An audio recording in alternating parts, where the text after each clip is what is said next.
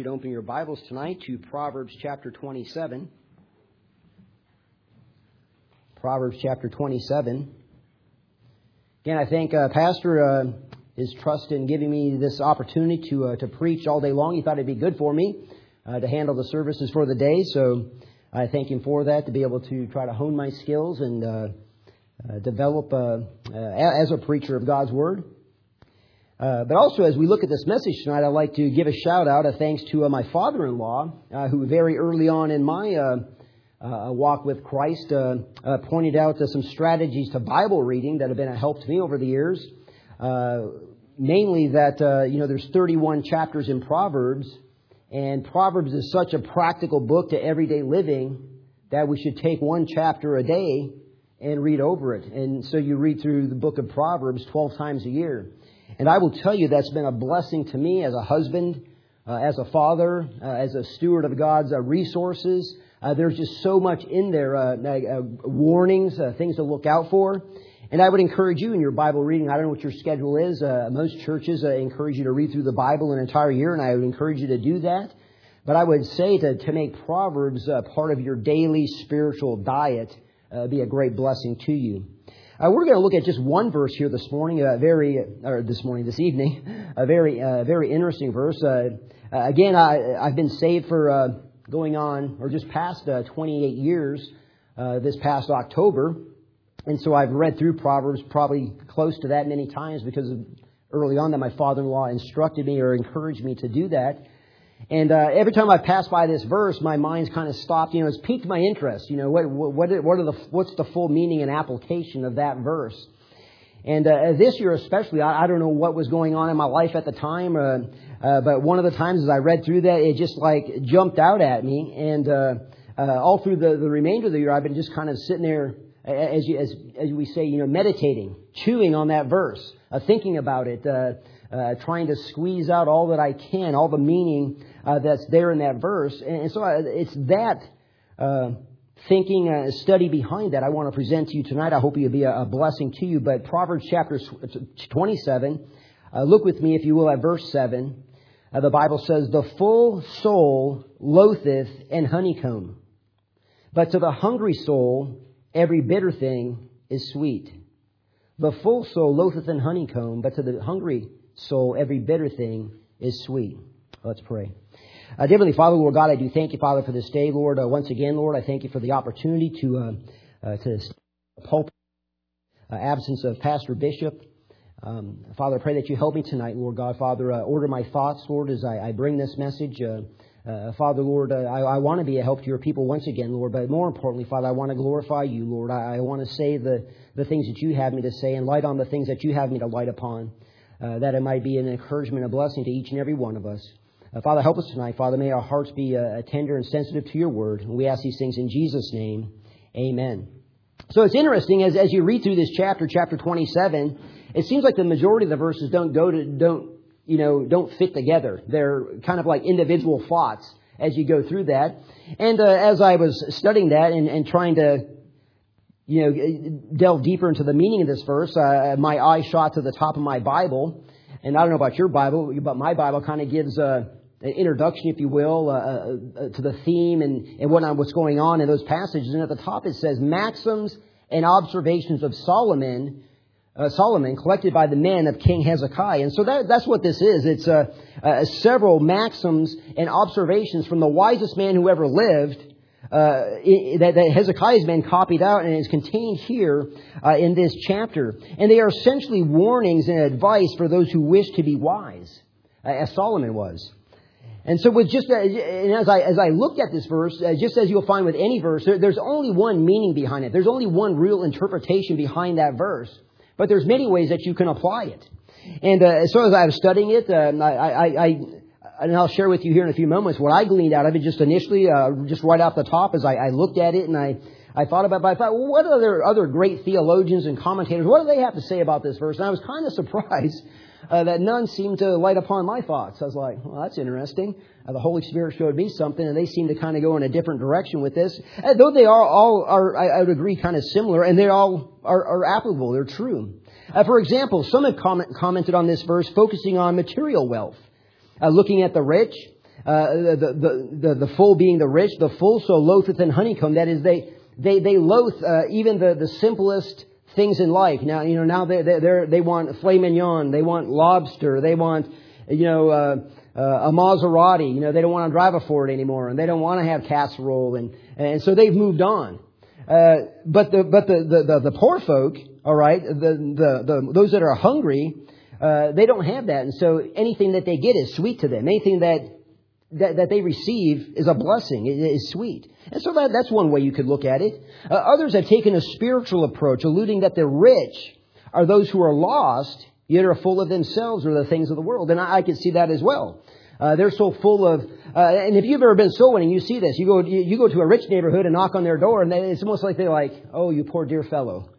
Uh, let me explain to you my situation. Do you see the five cars I have in the, the garage and, you know, this big mansion? Uh, what could you possibly have to offer to me? It, not every, not all of them, but, uh, but many of them kind of have that haughty attitude where you go to a poor neighborhood and you open the gospel to them and, and they want to hear. Uh, they might not receive Christ at that moment, but they're hungry for what you have to offer them.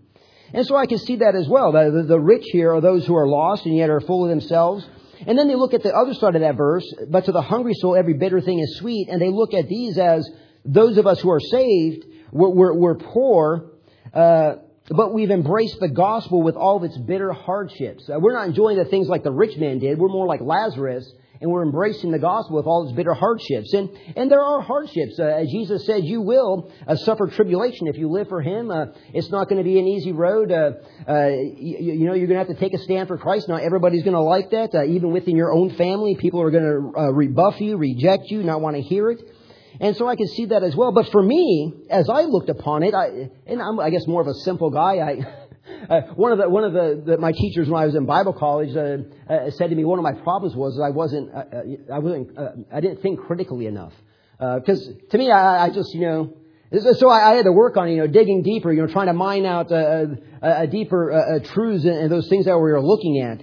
And I guess that's just the way I am. But as I looked at it I looked at the fact that the full so, if you're thinking about a physical thing, and that's why I believe Solomon's observing here, he's, he's observing a physical phenomenon, and, gonna, and we're going to make a spiritual application of that. But when you're really full, you don't want anything else. Now, I'm a sweets guy. I love sweets. But, uh, you know, when it comes time for Thanksgiving, and uh, you go around, you, you, you want to try a little bit of everything. I remember growing up, uh, it doesn't happen as much now. It, it still does happen on occasion, but growing up, especially when I was young, you know, we, we'd all go to grandma's house uh, my aunts and uncles would all be there. We'd congregate there. And it'd be a huge spread. I mean, you'd have turkey and ham and uh, every side dish you can imagine, fresh rolls that grandma would make and all the desserts. And so you go around and try a little bit of everything or maybe a little bit more of, of something. But anyway, when you're done with that plate, and I love chocolate pie, so grandma always seemed to have a chocolate pie on hand for me to eat. But when I was finished with that plate, uh, I didn't want to just rush in there and grab that, that chocolate pie. Because if I knew I put that down, down my throat, there was going to be an adverse reaction. Uh, I had to take some time. My, my soul was full, and I was loathing that, that, that sweet thing. Uh, but to the but to the hungry person, even the bitterest thing is sweet, and and we can see that maybe in a survival situation. Uh, being in the military, uh, they uh, uh, taught us to be able to survive in those situations. I remember I was uh, when I first I, I served two times in a aviation regiment, and the very first time that I went there, I remember going through uh, that type of survival training. That hey, if your aircraft were to go down, you need to be able to survive until we can come and rescue you, or whatever the case may be. And so you have a survival kit on board the aircraft, and it's got it's got like these cornflake. I think it's, it's basically that's what it is. It's cornflakes that they've stuck together with something into this bar and it's really a nasty tasting, but I guess if you're hungry enough, you'd eat that thing. And then you have cans, cans or bags of water to drink, you know, because you might not have a water source readily available, and that was awful as well. But you have something to survive. But but I can imagine if that helicopter crashed over a course of time, uh, that that cornflake bar and that can of water would look very good to me. Uh, in fact, uh, within that, within that survival kit, uh, you had some fishing string and fish hooks and things to make uh, traps and things with. And I, I remember one of the, the years we were going through the survival stuff, and uh, they had a, a fish out there. You know, maybe you catch a fish and teach you how you clean that thing. Some guys, you know, they grew up in the city, and know how to clean a fish, how to clean that fish. They had a rabbit there, and so they go through talking about how you set the trap and catch this thing and then eat it. And I remember the the, the one guy he was teaching said, uh, and so when you're eating the rabbit, you want to make sure that you eat his eyeball. And I was like, ooh, the eyeball. I don't know if I have any part of that. But then he explained, I mean, there's saline in the rabbit's eye, and you need a certain amount of salt. If you're in a survival situation, you're sweating, uh, all that salt's going out, you need some way to replenish uh, that. So they recommend you eat the eyeball along with the rabbit, which uh, again, you'd have to really be in a survival situation because I'm not looking to have, you know, rabbit eyeball stew or anything like that anytime soon. Uh, but but that, that's as I looked at that verse, that's what it's speaking to me. Uh, just that which is on the surface. And, and, and, and in order for me to get a, a deeper meaning, I thought, well, I got to look at the the primary words uh, that, that are in here, especially that first part, because I think that first part is speaking on the spiritual side. To, to, to me, the full are those who are saved. Uh, you, are full. You're, you, you've, you've tasted Jesus Christ. You have salvation. Uh, you have a certain amount of filling. But if we're not careful, uh, we can get to the point where we don't want any more of what God has to offer. We're saved and we're like, okay, I'm, I'm good right there where I'm at. I, I don't want to grow anymore. And so I'm full and I, I, I loathe any more of the honeycomb. And I think uh, for me, as I look at that, there's a danger, it's, it's, speaking to here of a danger of spiritual apathy. That we could get to the point in, in our Christian walk where, Lord, I'm full. I, I don't want any more. I, I don't want to go any further. I don't want to grow anymore. And, so again, I had to look at these primary words to help break this down for me and, and hopefully be a, a blessing uh, to you. The, the, three words that I picked out looking at that first part of the verse, because the second part to me is, is, is the unsaved. Uh, I look at that and I say, but to the hungry soul, those who haven't tasted Jesus Christ, those who haven't uh, received salvation, every bitter thing is sweet. And to me, that's so readily visible in the world in which we live today. I mean, you can see it in people's lives. It's visible. I mean, they, they mutilate their bodies and they're doing all kinds of uh, different lifestyles. Uh, they're accepting all kinds of crazy things because they're looking for something to satisfy a spiritual hunger. And so every bitter thing to them is sweet, and they're trying anything they can to try to satisfy that hunger they, they have. But really, the only thing that's going to satisfy that hunger is a saving knowledge of Jesus Christ, a personal relationship with Him. And so for me, I had to break down because uh, I, I, knew I was going to bring this uh, this evening, and most times in a, a Sunday evening uh, message, uh, most of the people that are listening in Zoom or here uh, uh, presently attending are, are folk. I had to break down some words to help us understand this. So the three words that I looked at to uh, uh, delve into a little bit more were the words full, loath, and honeycomb. To, to help make a spiritual application of uh, the truth I believe that's being highlighted in this verse, and, and again, the, the truth I think is being highlighted that the, is that there's a danger of spiritual apathy, specifically as it pertains to the Word of God. Now, the word full, if you look that up, means to be saturated, sated, to have the appetite satisfied, uh, if you're filling a bottle, to have that bottle fill, as full as possible. But again, as I said before, I think it also could mean that you get to the point where you're full and you want no more. I mean, you're not full up like you can't take anymore, but you don't want anymore. You don't want anymore. And, and I, will kind of share that with you with a personal example. My mother tells me uh, that growing up, I loved liver and onions. Uh, that was like my favorite dish.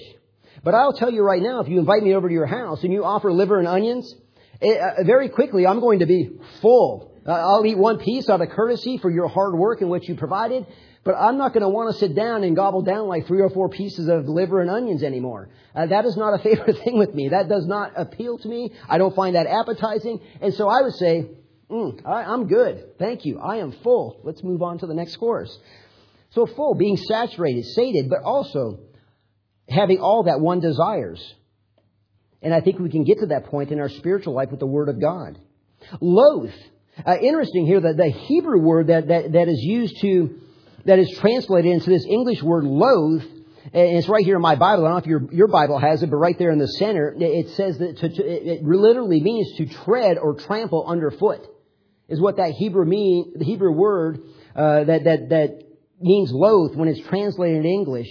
Uh, it, it, means to tread or trample underfoot. But the word loath uh, is a very interesting, it's a very complex word I found. I thought it'd just be an easy word, but you get in the Webster's dictionary and it's got different spellings and different meanings depending how you use it. But the, the meaning I believe that they're using here, and, and going back to that Hebrew word to tread or trample underfoot, the word loath is hating, detesting, disliking, to feel this, this, to feel disgust at anything, to properly have an extreme aversion of the appetite to food or drink. Yeah, when you're full, you're going to have an extreme uh, aversion to that. To nauseate, all encompasses in that, that meaning of that word loath. And for the person who thinks or, or gets to that point where that, that's all I want, that's how they look at the things of God. They, they don't want anymore. Uh, they, they don't want to grow anymore. They, they want to, they're fine right where they're at. They're full. And that's a danger. And then the third one was a honeycomb. And uh, it's kind of interesting. There's a, there's a textbook definition. Uh, apparently, honeycomb is still a, a, very popular thing to eat around the world. Now, I, I've eaten honey. I'm sure all of you have tasted honey. Honey is a natural sweetener. It's very good for you. But apparently the honeycomb, if you eat it in its natural state, is, even better for you. And I, assume that's just much like eating raw vegetables. If you can it or cook it, some of the nutrients go out. If you eat it raw, you're going to get more of a benefit. And so if you eat a honeycomb, you get more of a benefit eating it in its natural state. But a honeycomb by definition is a mass of hex- hexagonal prismatic cells in which bees store honey, is the textbook definition. And you've all seen, seen one of those. And the honeycomb, if you eat it, not only offers natural sweetness, but it also contains antioxidants that are believed to boost your immune system and reduce inflammation. It has antibacterial properties that can also help you fight off infection. So as I thought about this, uh, the, these words full, loath, and honeycomb, I, I really in on the honeycomb because, uh, again, I believe what this is, is, speaking to us here is there's a danger that we can get to the point where we full, we're, we're, we're full. We don't, we don't want to take in anymore, and we begin to loathe what God has, the, has to offer, and that's the Word of God. And so I think the honeycomb here speaks to the Word of God and, and is a very good picture of the Word of God. As Psalm 19.10 says, more to be desired, speaking of God's judgment, says, more to be desired are they than gold, yea, than much fine gold, sweeter also than honey and the honeycomb. And if you've tasted of God's word, it, it is the most pleasing, satisfying, sweet thing you'll ever taste. I, I remember the, the, moment I put my faith and trust in Jesus Christ. Uh, that was the, the sweetest moment in my life to know that my sins were forgiven and that heaven was my home. And as I continue to grow in God's Word, it's been very sweet, satisfying, pleasing to me. Uh, uh, Proverbs 16:24 says, "Pleasant words are as in honeycomb, sweet to the soul and health to the bones. Now that could be any pleasant words, but what words are more pleasant than those you'll find in God's Word? I, I would challenge you that there are none. I, I can share some pleasant words with you, but they're not more pleasant than what's contained in this book. Even though some of the things are hard, and after I got saved, there were some hard decisions to make as I read God's Word, and God said, uh, I, I, I need you to change that in your life. I want you to change that in your life. Uh, it wasn't a very easy thing to give up my friends and uh, uh passions and things I, I had, and you probably went through a similar experience. But in the end, the result was sweet. The, the, the result was a blessing. And so with these thoughts in mind, I think the Bible gives us a parallel to this principle where we can kind of expand it, if you will. Uh, it gives us a parallel to the, pr- the principle presented here in Proverbs 27, 7. Uh, you don't have to hold your place here. Uh, it's a very simple verse. We can uh, remember it. But if you'll turn with, me, turn with me to the book of Numbers, Numbers chapter 21, and I think there's a, a, very clear illustration and parallel, here that shows how a full soul can loathe and honeycomb. Something that's, that's satisfying, nutritious, beneficial, but you can get to the point where you'll, you'll say, I, I don't want any more of that if you're not careful. You need to maintain an appetite for that good thing. Uh, uh Numbers chapter 21, if you uh, uh, read with me, verses 4 through 6, notice what happened here uh, with the children of Israel. And many times, uh, I don't know about you, but I look at the children of Israel and I think, and they'd be like some of the dumbest people on, on earth. I mean, but, but you and I are here. if you're honest with yourself, we are in much the same way as the children of Israel, the same desires, the same appetites, the same uh, hang-ups, the same struggle with, with sin. But, but we, we go back and we read it and like, how dense can you people be? But, but uh, aren't we the same way? But uh, Proverbs uh, 21, starting in verse 4, it says, And they journeyed from Mount Hor by the way of the Red Sea to, to compass the land of Edom. And the, and the soul of the people was much discouraged because of the way. They became discouraged. And how discouraged did, did they become? Notice verse 5. And the people spake against God and against Moses. Wherefore have you brought us up out of Egypt to die in the wilderness? Notice what they said here. For there is no bread Neither is there any water. Now, if you, if you read about their journey, God time and again provided bread and water. And in fact, at this moment, we're still providing bread. Because notice what they say at the end. It says, and our soul loatheth this light bread. what was that light bread? Well, the light bread was none other than the, the, that manna had given, the, the manna that God had given them to feed upon in the wilderness.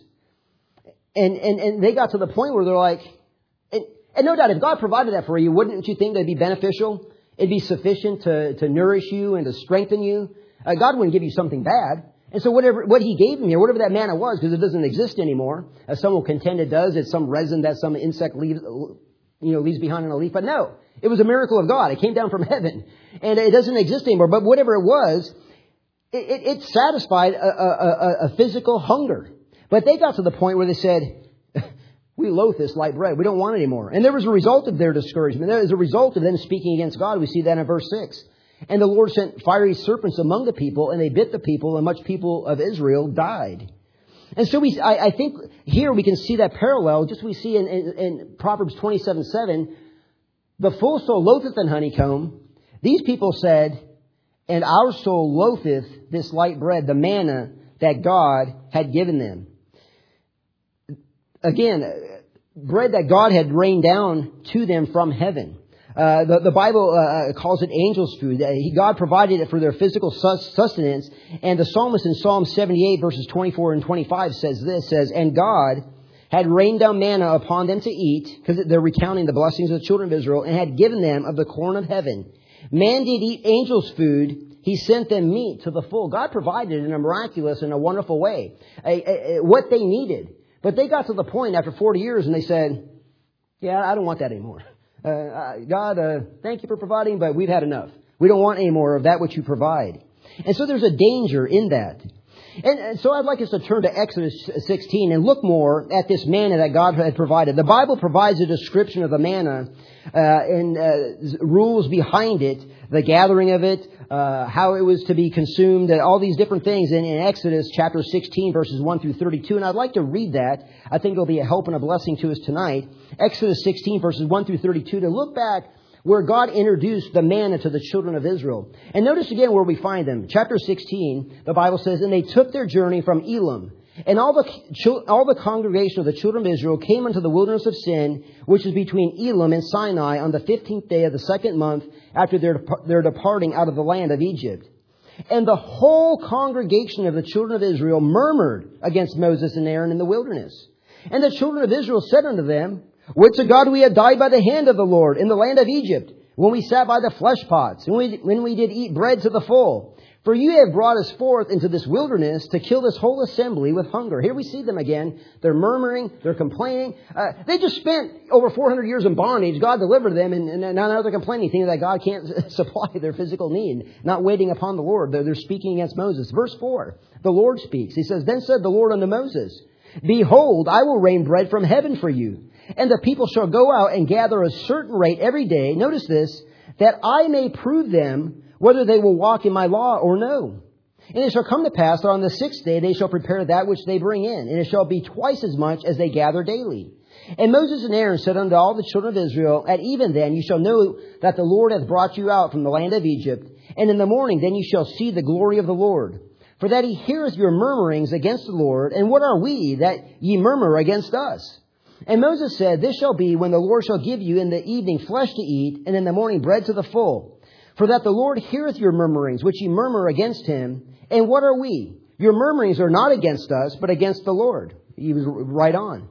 Uh, verse 9, And Moses spake unto Aaron, Say unto all the congregation of the children of Israel, Come near before the Lord, for he hath heard your murmurings. And it came to pass, as Aaron spake unto the whole congregation of the children of Israel, that they looked toward the wilderness, and behold, the glory of the Lord appeared in the cloud. And the Lord spake unto Moses, saying, I have heard the murmurings of the children of Israel. Speak unto them, saying, At even ye shall eat flesh, and in the morning ye shall be filled with bread, and ye shall know that I am the Lord your God. And it came to pass that at even the quails came up and covered the camp, and in the morning the dew lay round about the host. And when the dew that lay was gone up, behold, upon the face of the wilderness there lay a small round thing, as small as the hoarfrost on the ground. And when the children of Israel saw it, they said one to another, It is manna for they wist not what it was. And Moses said unto them, This is the bread which the Lord hath given you to eat. This is the thing which the Lord hath commanded. Gather of it every man according to his eating, and omer for every man according to the number of your persons. Take ye every man for them which are in his tents. And the children of Israel did so, and gathered some more, some less. And when they did mete it out with an omer, he that gathered much had nothing over, and he that, ga- had, he that gathered little had no lack. they gathered every man according to his eating. And Moses said, Let no man leave of it till the morning. Notwithstanding, they hearkened not unto Moses. But some of them left of it until the morning, and it bred worms and stank. And Moses was wroth with them. And they gathered it every morning, every man according to his eating, and when the sun waxed hot, it melted.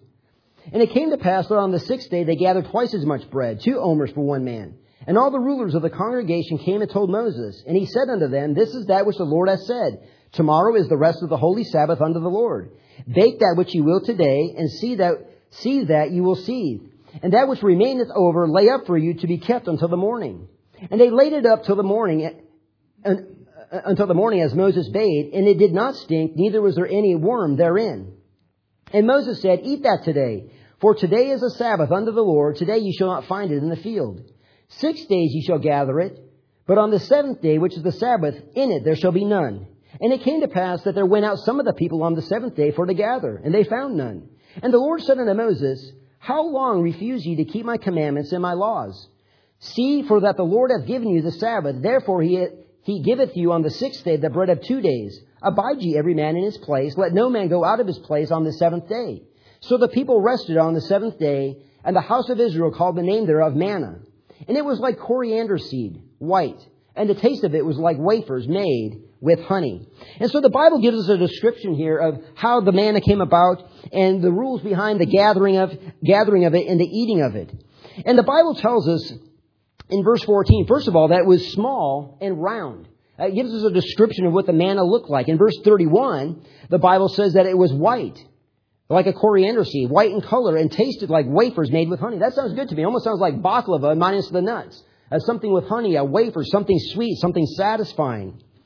And not knowing what it is, the Israelites called it manna in verse 15, which means, what is this? Uh, they had no idea what to call it. What is this thing that the Lord's given us? It's, it's angel's food. It's bread. And, uh, and so they ate it. A very wonderful thing. And J. Vernon McGee points out, uh, and I agree with him here, is that manna of, a, manna of a course is a picture of the Lord Jesus Christ. And it is a very wonderful picture. It, as you look at the description of everything concerning the manna, it pictures Jesus Christ. But it also, as J. Vernon McGee points out, it also pictures the Word of God, which reveals Him. And I want you to consider the connection between the two. Both came down from heaven. Both are eternal. God's words will, will, will always exist, will not go away. Uh, the, manna was as well. It was kept up, uh, uh, uh, pure, satisfying, and sweet to the taste. So it, it, it pictures the Lord Jesus Christ perfectly, but also the Word of God, which reveals Him. And just as manna was provided for the physical nourishment of God's people, the Bible has been supplied to meet the spiritual need of God's people. But my question is, do we have an appetite for it? Again, the full soul loatheth and honeycomb. Do we maintain our appetite for God's manna, for, for the honeycomb? Because just like some, as we're going to see, as we've already saw in Numbers uh, 21, but we're going to see a little bit more, uh, the people got to the point where they're like, I don't want any more of that. And unfortunately, I, I think some Christians get to that point as well. Is uh, their attitude towards the Scriptures are that Lord, I, I, thank you for salvation. Uh, I thank you for the, the blessings I've enjoyed in my life, but I, I don't want any more. Uh, I, I, and they, they go out and they, they, they get filled on other things and uh, things of this world. Uh, but we need to keep an appetite, a hunger for the Scripture. Uh, looking back here at chapter 16, the Israelites were given precise rules on the gathering of the manna. I want you to note that they were hungry. They murmured, they complained for food. God provided it, but notice where He provided it. It didn't show up in the bread box. They just didn't, God just didn't say, well, just walk over to the bread box and there'll be bread, bread for you. No, God said in verse 4, I want to prove them. Uh, to have them go out and gather it according to my rules, and they have to gather it daily according to their eating. And of course, because of the Sabbath day was, uh, was holy, a day where work was not to be accomplished, on the sixth day you can gather twice as much and, and have it. And, and to make that connection with the Bible, the, the man of the honeycomb, it's got to be gathered daily. God wants us to go to His Word and gather daily that which we need. Uh, you, you can't just live off spiritually what you get here Sunday. Sunday school, Sunday morning, Sunday evening, Wednesday night. If you attend all the services faithfully, that's not enough spiritual nourishment to get you through the week. You need to be in your, in your Bible gathering uh, that which God has for you daily. Uh, uh, likewise, uh, uh it, it's best to gather early in the day. Notice this, if you look back to in chapter 16, verse 21, notice this, it says, And they gathered it every morning, every man according to his eating, and when the sun waxed hot, it melted. So you, you had to get the man in the morning because as the day progressed, the, the sun rose and waxed hot, it melted, it went away. And as I thought about, thought about that, I thought, you know, really the best time to get in God's Word and to gather, for me anyway, I would think for you as well, is in the morning. Uh, in, in the morning, my phone isn't dinging and buzzing and doing all kinds of crazy things. Uh, uh, there are other people in the house uh, coming to ask me questions and whatnot. It's a good time to be alone with the Lord uh, and to be in His Word. And I find that as the day wears on, uh, that opportunity to gather melts away. If I put off my Bible reading, my gathering till later in the day, I, I, I would confess to you uh, many times it, it just doesn't happen. Because the best time to gather is early. Just as the manna. That if they didn't gather it early, there was none to be had. And I, I don't know about you, but I find that in my spiritual life. I have to get it early. And also they gathered according to each man's eating. Uh, notice again in verse 18, and when they did meet it out with an omer, he that gathered much had nothing over, and he that gathered little had no lack, and they gathered every man according to his eating. I would submit to you this, uh, uh, this evening is that my gathering is probably different than your gathering. I was saved in 1995, 28 years ago. Uh, I, I, should no longer be a spiritual babe in Christ. I, I should no longer be feeding on just the milk of God's Word, but, but delving into the deeper things, the, the meat of God's Word. If you've been saved less, I would expect that your gathering is going to be different because you don't maybe understand as much, can't, can't handle uh, what I can handle at this point. Uh, but maybe you're, but maybe you're especially gifted, you can. But I, I would submit to you that each of us, our, our gathering is a little bit different. Uh, I, I typically read five chapters of the Bible every day because that's really where what I can handle to for my comprehension and consumption. If I go beyond that, uh, I, I, can say, well, I read 15 chapters today, but really, what, what did I what did I get hold of? What am I meditating uh, uh upon throughout the day? After five chapters, I, am kind of saturated because of the things I, am where I'm reading and, and the thoughts I'm contemplating and the truths that I'm looking at. And so each of our gatherings is a little bit different, but but we must gather. Just like the manna, if they, if they didn't go and gather, there was nothing to eat.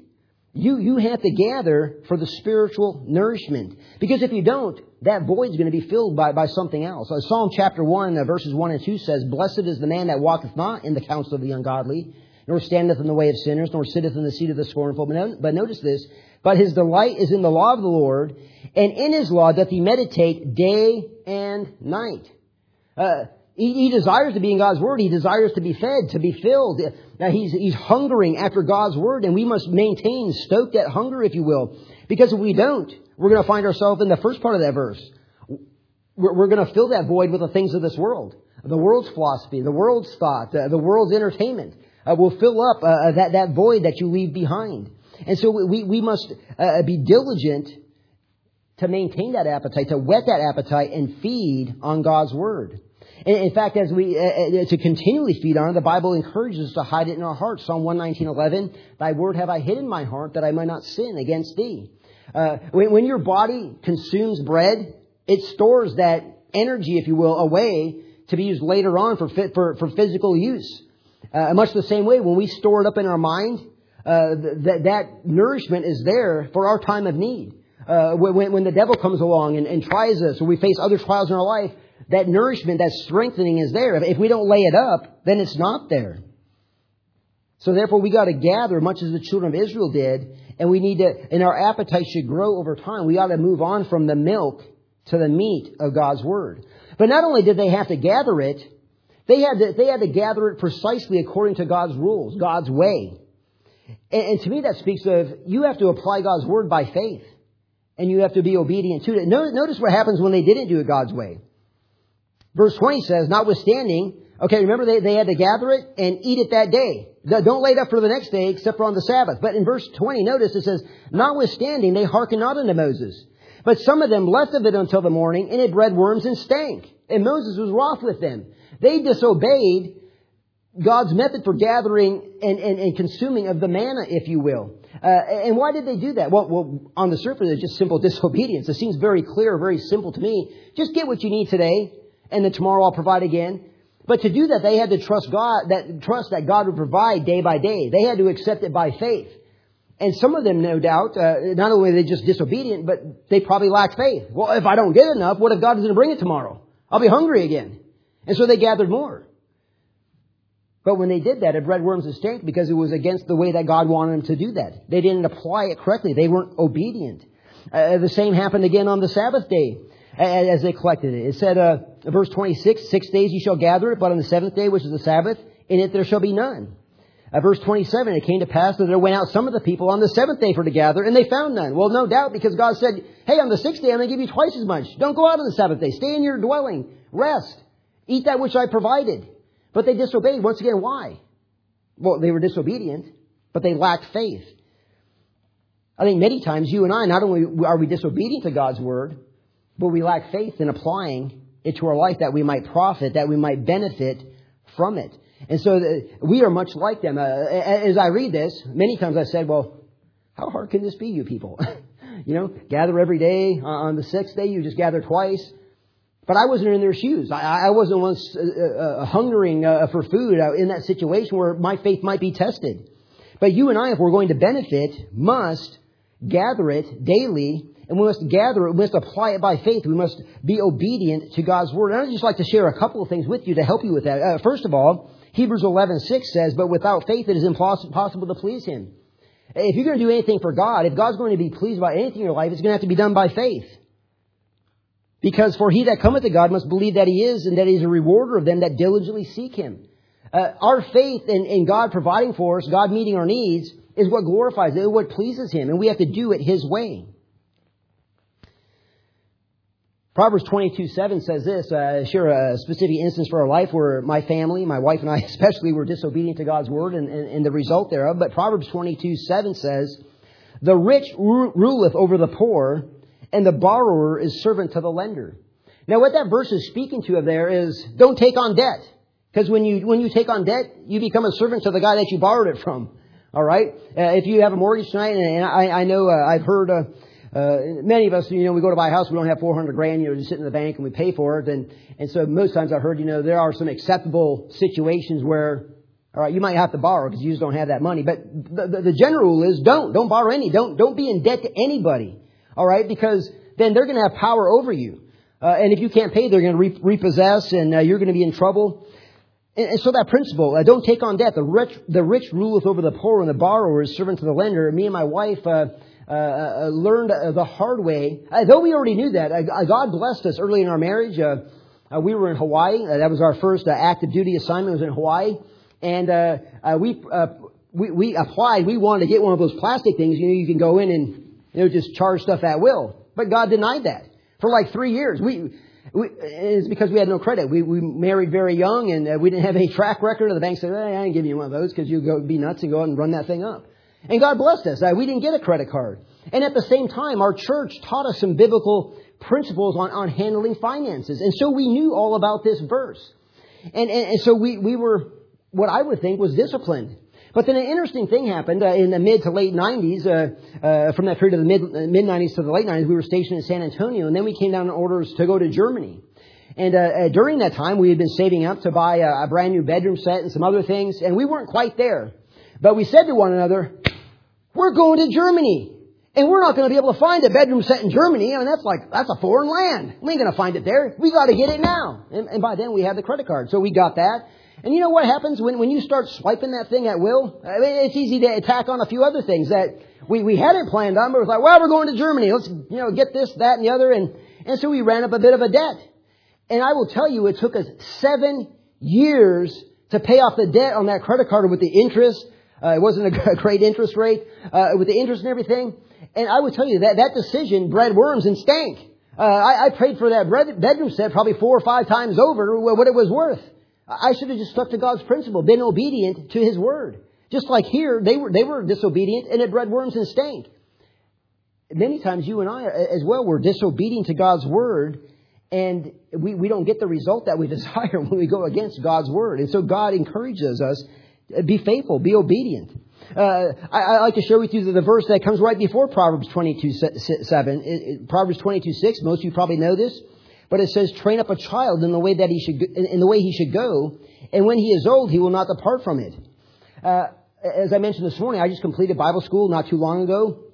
And it was interesting to me uh, when we were, I forget what class it was, what we were talking about, but this verse came up, and uh, the instructor uh, asked the students, do you think this verse is a, uh, conditional promise of God. And like the majority of the, the people in that class said, no, that's not a promise of God. Again, I'm a simple guy. As I read it, to me, it seems like conditional. If you train up a child in the way he should go, then when he is old, he will not depart from it. It's a, it's a promise of God on, on rearing your children. It's, it was one of the ones that encouraged me very early, early on. Uh, I was just like you. I had no children. Uh, yes, my parents raised me, uh, but I didn't know how to raise a child. Uh, I, I, didn't have a, a, a father figure uh, uh, as far as you know one one that uh, uh, raised us according to God's word to go on. So I had to go to God's word, and this is one of the verses that encouraged me that that that uh, that I I, I pinned the training of our children on that if we were faithful in this regard. Because when you get saved, you want everybody else around you to get saved. And I want my children to be saved. I want them to serve the Lord. And so I took this verse as a promise and said, well, God said that if I train up my children the way they should go when they're old, they're not to depart from it. I took it as a promise, but apparently some people don't. Mainly probably because they don't have faith that God will do it, or, or they, they don't want to do the things that God, as you read through the rest of the scriptures that, that's involved in training a child, they don't want to do those things, and so they don't want to claim as a promise, so they won't call God a, God a liar. And so they're like, well, I'm not going to do all that God says, and it's probably not going to work out, so yeah, that's not a promise. But, but if you do the things God says, and, and, and, don't get me wrong, I, I, I made a lot of mistakes. You, you could sit Zachary and Corinne down and they could, you know, probably go through a whole list of mistakes that dad made in raising us. But again, I, I never raised a child before. And, uh, but, but this verse, my wife and I pinned the training of our children upon because we took it as a promise of God. And I will tell you that it was not easy. As many of you are finding out, it's not easy to raise children, uh, to serve the Lord. Uh, you know, that, that desire to serve God and for God's Word, uh, uh, they must develop that themselves. I mean, you can do all you can to, to try to help them. Uh, what my wife and I uh, said, one of the main things you need to do, other than applying the principles of, God, principles of God's Word when it comes to raising a child to them, but you have to win their heart. you have to win their heart. And, and, I think that's what we did with our children. But, but it wasn't easy going. But this verse isn't something that you try. It's something that you do. Uh, don't get me wrong. There were times uh, when my children got to be teenagers, I, I questioned, uh, "Is this working? Is it going to work?" But God encouraged me. Continue on, Corey. Continue training them, training them up in the way they should go. And when they're old, they'll not depart from it. And lo and behold, my children aren't perfect, but they love the Lord and they're serving the Lord. And I thank God for that. And why was that? Because I took this verse as a promise, and by faith applied it. Not, I, I'm not going to say as best as I can. I'm sure I could have did it much better, but I, I tried to be faithful to that verse and I took it as a promise and God rewarded, God blessed in that. So are we obediently applying God's word in all areas uh, uh, by faith and obedience to all areas of our life? If we want to profit, we must. We must do it. In Numbers 11, uh, uh, uh Numbers chapter 11, let's uh, move over there. See my time is quickly getting away from me. But Numbers chapter 11, we'll kind of see what happens when, when, you, when you when you get to that point that Proverbs 27 7 is saying, and, and what uh, we saw in uh Numbers 21 5, when you get to that point you say, God, uh, I'm full and I, want no more, there's a danger there. And notice what happened. Uh, Numbers chapter 11, we'll look at these verses. let's start reading in verse 1. And it says, And when the people complained, it displeased the Lord, and the Lord heard it. And his anger was kindled, and the fire of the Lord burnt among them and consumed them that were in the uttermost parts of the camp. Again, they, they were uh, not, not walking by faith. And the people cried unto Moses, and when Moses prayed unto the Lord, the fire was quenched, and he called the name of the place Taberah, because the, fire of the Lord burnt among them. Notice what happens next in verse 4. And the mixed multitude that was among them fell a lusting. And then notice, so, so there was a mixed multitude, that, which is always a danger. But notice how it affected the entire congregation. It says, And the, the children of Israel also wept again and said, Who shall give us flesh to eat? We remember the fish, which we did eat, did, did eat in Egypt freely, the cucumbers and the melons and the leeks and the onions and the garlic. But now our soul is dried away. There is nothing at all beside this, beside this manna before our eyes. And the manna was as coriander seed, and the color thereof was as the color of bdellium, which I guess is white. And the people went about and gathered it, and ground it in mills, or beat it in a mortar, and baked it in pans, and made cakes of it. And the taste of it was as the taste of fresh oil. And when the dew fell upon the camp in the night, the manna fell upon it. Uh, they got to the point where they, they no longer wanted the manna, the, the good thing that God had provided them. They wanted the things of the world. Almost every time that you read about Egypt in the Bible, it's a picture of the world. And that's where they were looking. Oh, we remember the fish and the cucumbers and the, the leeks, the garlic, and, and all that good stuff that was in Egypt. And they forgot all about the bondage. They were slaves there. And God delivered them, and God provided something good for them. And they said, hey, we, we, we, we don't want any more of it. Our soul is dried away because we have nothing besides this manna before our eyes. They didn't desire what God had. They said, hey, God, I am full. What they were now desiring, they desired that which they had enjoyed in Egypt. They desired the things of the world. And when we stop feeding on God's Word, that's what's going to happen. Again, that void is going to be filled with something. You have a hunger and you're going to fill it with something. Entertainment, the things of this world, the thoughts of this world, the philosophy of this world. But you're not going to be blessed. You're not going to profit. Because the Word of God has what you need spiritually. You need to be in the, the, the, in the Bible. Because Egypt is a picture of the world. They, they lost their appetite. We, we, need, we need to be careful not to let their, our, our appetite diminish. We need, to, need not to feed the flesh, but feed the spirit. Uh, let me turn very quickly, if you will, to Hebrews chapter 5. Hebrews chapter 5, uh, verses 12 through 14. Notice what the Bible says here. It says, For when the, when the, for when for the time ye ought to be teachers, ye have need that one teach you again, which be the first principles of the oracles of God, and are become such as have need of milk and not of strong meat. For everyone that useth milk is unskillful in the word of righteousness, for he is a babe. But strong meat belongeth to them that are full, uh, full age, even those who by reason of use have their their senses exercised to discern both good and evil. Well, you and I ought to be hungering, feeding on God's Word, moving from that, that milk to that strong spiritual meat. Warren Wiersbe makes an interesting observation here, uh, looking at the uh, verse uh, uh 8, uh, Numbers uh, chapter 11, verse 8. Notice what it said again. said, And the people went about and gathered it, which they were supposed to do. But notice what they did. It says, And ground it in mills, or beat it in a mortar, and then baked it in pans and made cakes of it. But the, the, the, idea of grounding in mills and beating it in mortar, it didn't seem unusual to me, but as I, as I looked at some of his thoughts, he said, he made the following comment. He says, and I don't know, uh, to, to me it seems like it has some application here. It says, they would do anything to make God's bread taste like the food of Egypt. But the problem was their appetite and not God's bread. They, they had a problem with the appetite. They, they were desiring the things of the world. When the Jews tried to improve upon the manna by grinding it and beating it in a mortar, they made it taste like oil. Because remember what it tasted like back in uh, uh, Exodus 16? Remember what the Bible said? Wafers made with honey. But here now it tastes like oil. Uh, to me, it seems like two very different things. Uh, they, they, desire something else. And we find that today. Pastors warn against that. Churches divorcing themselves from the, from the Bible, from God's Word. Why? Because they want a different message.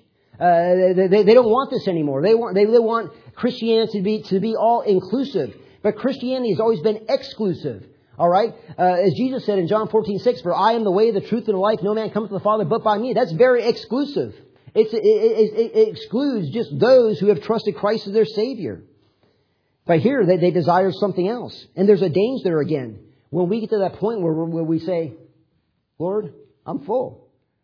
I, I don't want any more. And we start to loathe that good thing that He has for us.